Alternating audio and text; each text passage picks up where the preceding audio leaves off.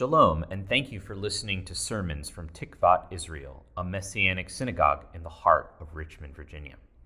Listening to the podcast is great, but if you want the full experience, please join us on Zoom or in the building Saturday mornings at 10 a.m. for our worship service. For the Zoom link, please contact tikvatdirector at gmail.com or contact us on our website, tikvatisrael.com. There you can also support the ministry learn more about Messianic Judaism, and find helpful resources. May Hashem bless you through the hearing of His word. I figured I would uh, talk about today what is going on in Israel. Now, now look, I was actually planning to talk on a different subject and actually prepared part of that message, but then war broke out, and I thought many of you would appreciate hearing about the situation in Israel since I'm here. Now, some of you may know that I've been doing vlogs about faith and politics for over a year, and I did just one one just last week about the Israeli conflict. So much of what I'm saying today is already was in that vlog. Uh, and if you're interested, you can always go to YouTube and put my name in, and you'll see the vlogs, and you'll see this particular one. But um, just to begin, I, you know, we live in the north of Israel, outside of Afula, which is in the Jezreel Valley. So we're not really near the conflict. Hamas rockets cannot reach our area. On the other hand, if a war broke out with Lebanon and Hezbollah, we would be inundated. In fact, this is what happened during the 2006 Israeli Lebanon war when northern Israel was hit with multitudes of Hezbollah rockets. And this was, this was several years before we moved here, but many of our friends suffered during that period. Nevertheless, we found ourselves in a mess at the beginning of this conflict.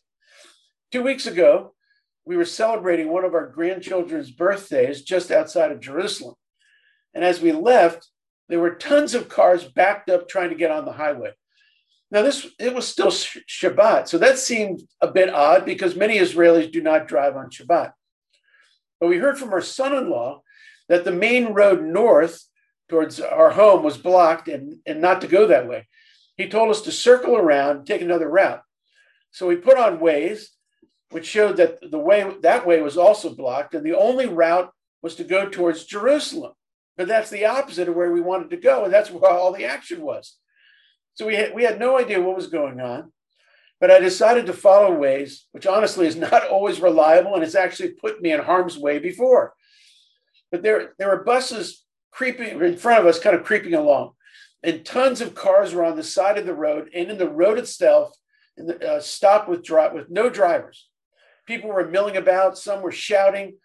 That's when we received reports that buses of Muslim worshippers on their way to the Dome of the Rock in Jerusalem had been turned back due to the violence in Jerusalem. Many of the bus riders and car occupants simply got out of their vehicles and started walking to Jerusalem. And we were in the middle of it. It was pretty tense. Some guy got in front of us and told us to move forward and then stop. The buses were pulling over, and I think because they'd been stopped. Then the same guy told us to move forward, and we saw a narrow path to get onto the highway, again towards Jerusalem, where all the action was. We pulled onto the highway. It was a madhouse. People stopped in the middle of the road. Others were driving like maniacs. We weaved in and out of these groups. People were shouting, horns were honking. It was actually pretty scary. Finally, Following Waze, it directed us to another highway and away from Jerusalem. And after that, it was pretty clear sailing. And this, this happened before Hamas began launching its rockets. The following day, two of our daughters who live outside Jerusalem took their children to a zoo. And right in the middle, sirens went off and loud explosions occurred around them. Everyone started running for shelters. Hamas had begun its onslaught towards Jerusalem. But by the grace of God, no one was hurt. But the children were traumatized. Since then, their area has, was not attacked. And with that, I'm going to start on the message that I gave on the vlog. but I am, for those of you that might have seen it, I am going to conclude with things that I didn't say on that vlog, but especially for Messianic congregations, because my vlog is mostly viewed by American Christians. now, I'm sure that many of you are confused about the recent events in Israel. News reports vary, depending upon what piece of the puzzle is examined, and unfortunately, upon what perspective you and the news reporters hold. To begin, I will quote a passage of scripture that has guided me for many years from Proverbs uh, 28, verse 5. Evil men do not understand justice, but those who seek the Lord understand all. Honestly, justice is not always simply grasped. History, culture, legal systems, legal claims, and religion all play a role in defining justice. I believe a key to understanding justice is to apply the overarching principles of the Bible to all of these factors and how they influence a particular event.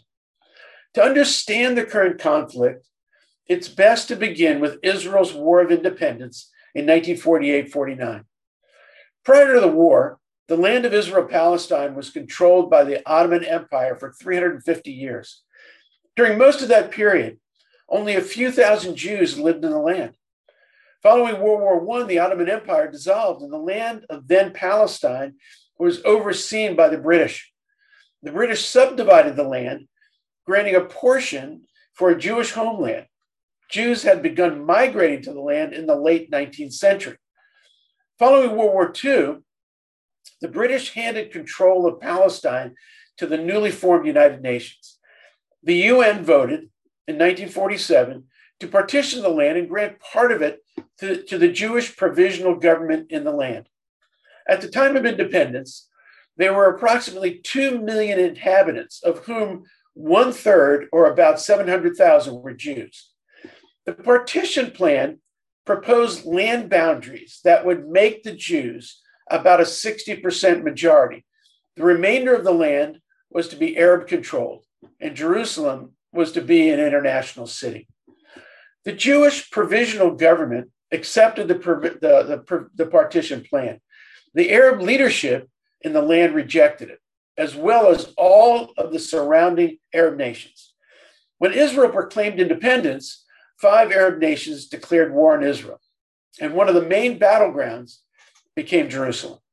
Approximately 100,000 Jews lived there, including many in the Old City. The war caused a huge dislocation of the population throughout the land. Hundreds of thousands of Arabs fled or were forced from their homes, many relocating to Gaza and the West Bank, including Jerusalem.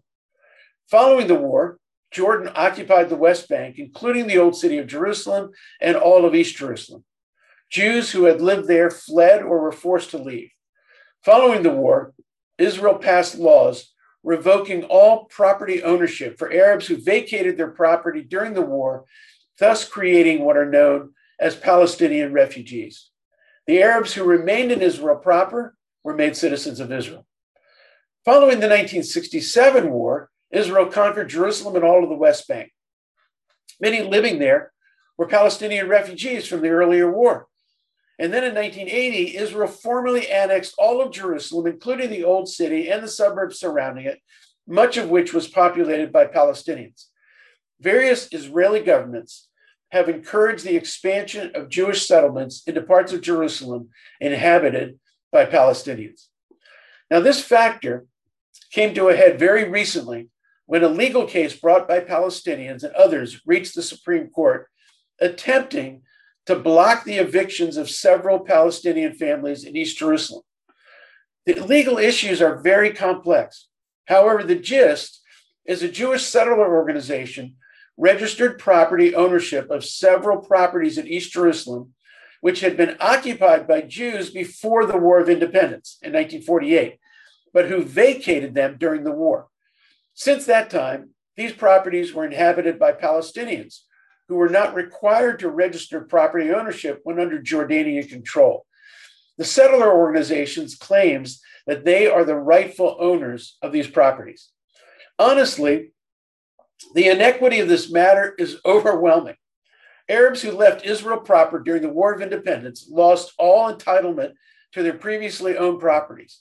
Yet Jewish groups use reverse logic to claim ownership over previously vacated property in East Jerusalem during the same period, which are now inhabited by Palestinians. What makes the situation more bizarre is that the Jewish settler groups claiming ownership are not the original owners or their descendants. They are simply an organization dedicated to relocating Jews into East Jerusalem. After many years, this case reached the Supreme Court and was, was to have been was to have been heard in early May, just a few weeks ago. Major protests broke out among the residents of the particular East Jerusalem neighborhood where the evictions were to take place, joined by many Jewish Israelis, including friends of mine. All of this coincided with the major Muslim holiday of Ramadan. now, Ramadan occupies a full month and is a time of intense worship for Muslims. Many Muslims travel to the Al Aqsa Mosque on the Dome of the Rock in Jerusalem. Of course, this is also the Temple Mount, the original site of the first and second temples, and the current site of the Wailing Wall, all of which creates a highly volatile atmosphere even during normal times. Now, jurisdiction over the Dome of the Rock is also complex. Is there anything not complex when it comes to Jerusalem? Technically, the nation of Jordan oversees and maintains the area through a local organization comprised of numerous groups. However, overall security is maintain, maintained by the Israeli police. Following the protests in East Jerusalem over the eviction issue, and during the most recent Ramadan period, Palestinians and Arabs began protesting on the Dome of the Rock. The Israeli police intervened, and huge conflicts erupted with Palestinians throwing rocks and other items, and the police responding with rubber bullets and tear gas. This further enraged Palestinian groups. Then things spiraled out of control. Hamas from the Gaza Strip began launching volleys of rockets into Israel to show solidarity with the Palestinians of Jerusalem. Hamas had been sidelined in recent years. But during these years, they were building and accumulating more and more rockets. Most Gazan residents are Palestinian refugees or their descendants from Israel's War of Independence. Hamas uses this fact to maintain hostility towards Israel by promising the Gazans will eventually return home to different parts of Israel. Hamas saw a political opening to gain traction among Palestinians throughout the region by standing up to Israel for the East Jerusalem evictions and the brouhaha on the Temple Mount. Now, of course, any rockets fired into Israel are met by overwhelming force by Israel's military. What began as a legal case and some unrest turned into a full blown war. Innocents on both sides suffer, especially the Palestinians.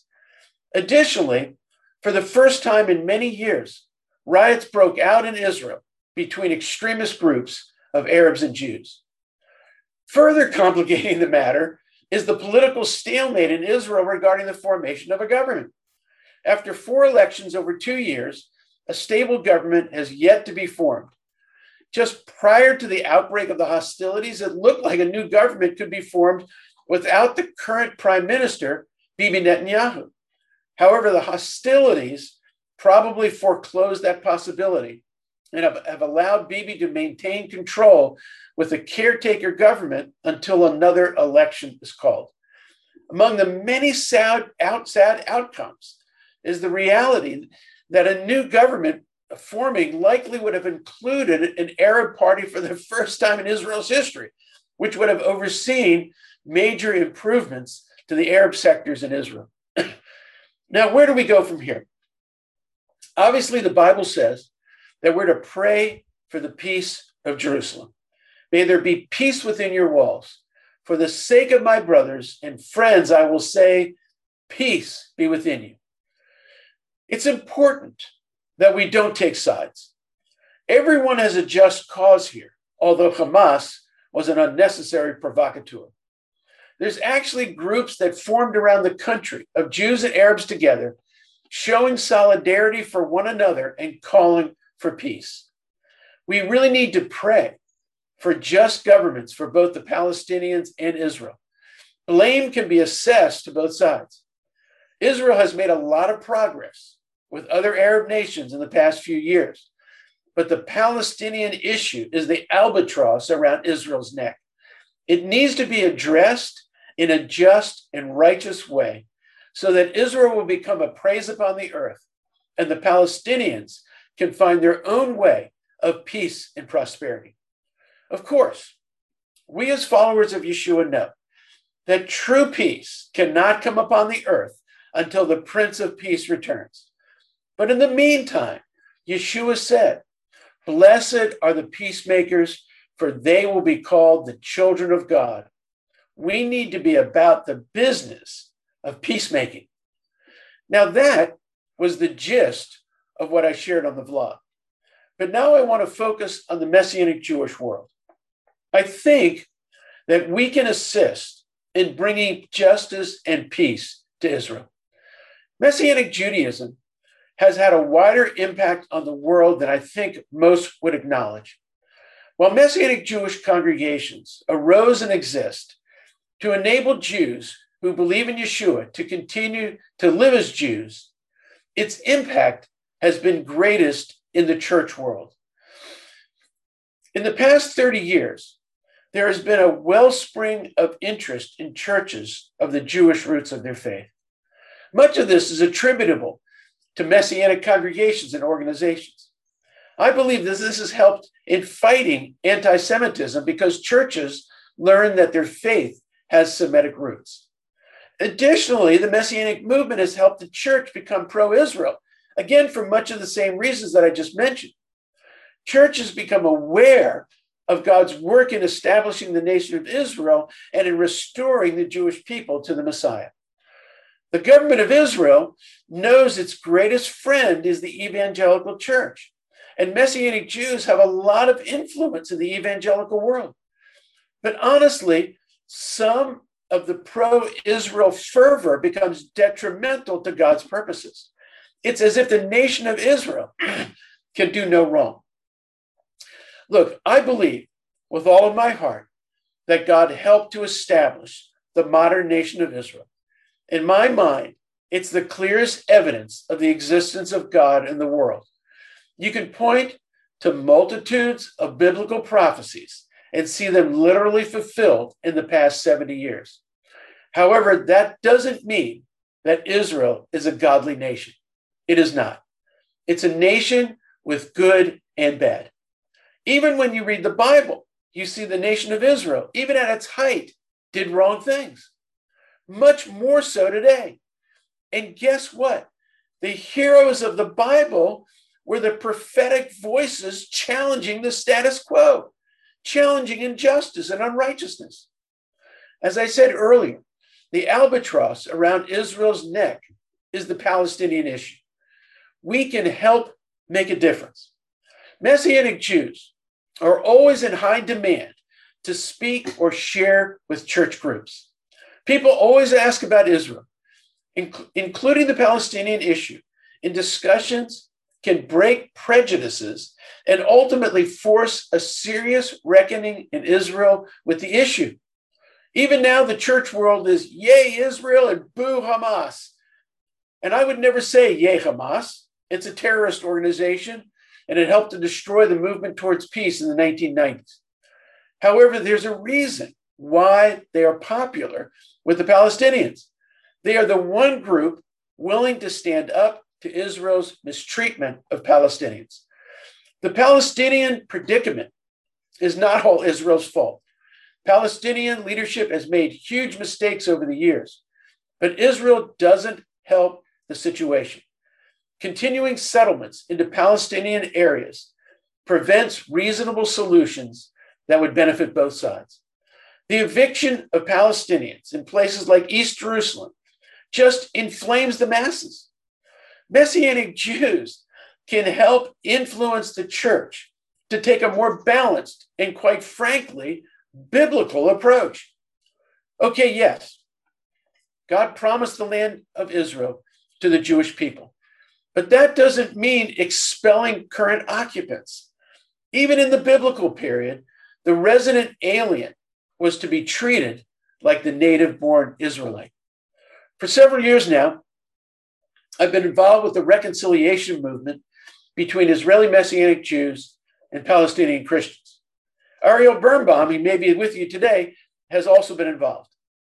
The dialogues and meetings were eye opening and often painful. And these folks are believers. but they have very strong views about Israel's discriminatory and unjust policies towards them. One of my favorite biblical passages comes from Deuteronomy chapter uh, 16.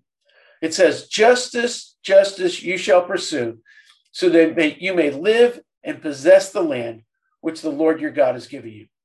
It seems like the basis for possessing the land is justice. If injustice prevails, God will judge. We can make a difference by supporting Israel, but also speaking out on behalf of the Palestinians. If the church leveraged its support of the country by demanding just treatment for the Palestinians, this could lead to real change. Again, I say, quoting from Yeshua, Blessed are the peacemakers, for they shall be called the children of God. We, as servants of Yeshua, can be promoters of peace and justice. I believe that God demands no less. Let's pray. Lord, Father, we live in a difficult time, Lord, and especially for those of us who live in the land, it's difficult. Father, it's difficult to see the reality of the greatness of Israel and so much of its glory, and yet so much injustice around about us. Lord, we we know you have the answer, and Lord, you have um, you have given to us the authority to help make changes, Lord, in this land, both here and afar, both in America and in Israel, Lord God. We can make a difference, Lord. Father, help us to understand things from your perspective and not man's perspective, Lord. To see true justice, Lord God, done by you and by us, Lord, and by your people, Lord. Father, we ask again that you would bring peace to your land, O Lord. In Yeshua's name we pray. Amen and amen. Thank you very much.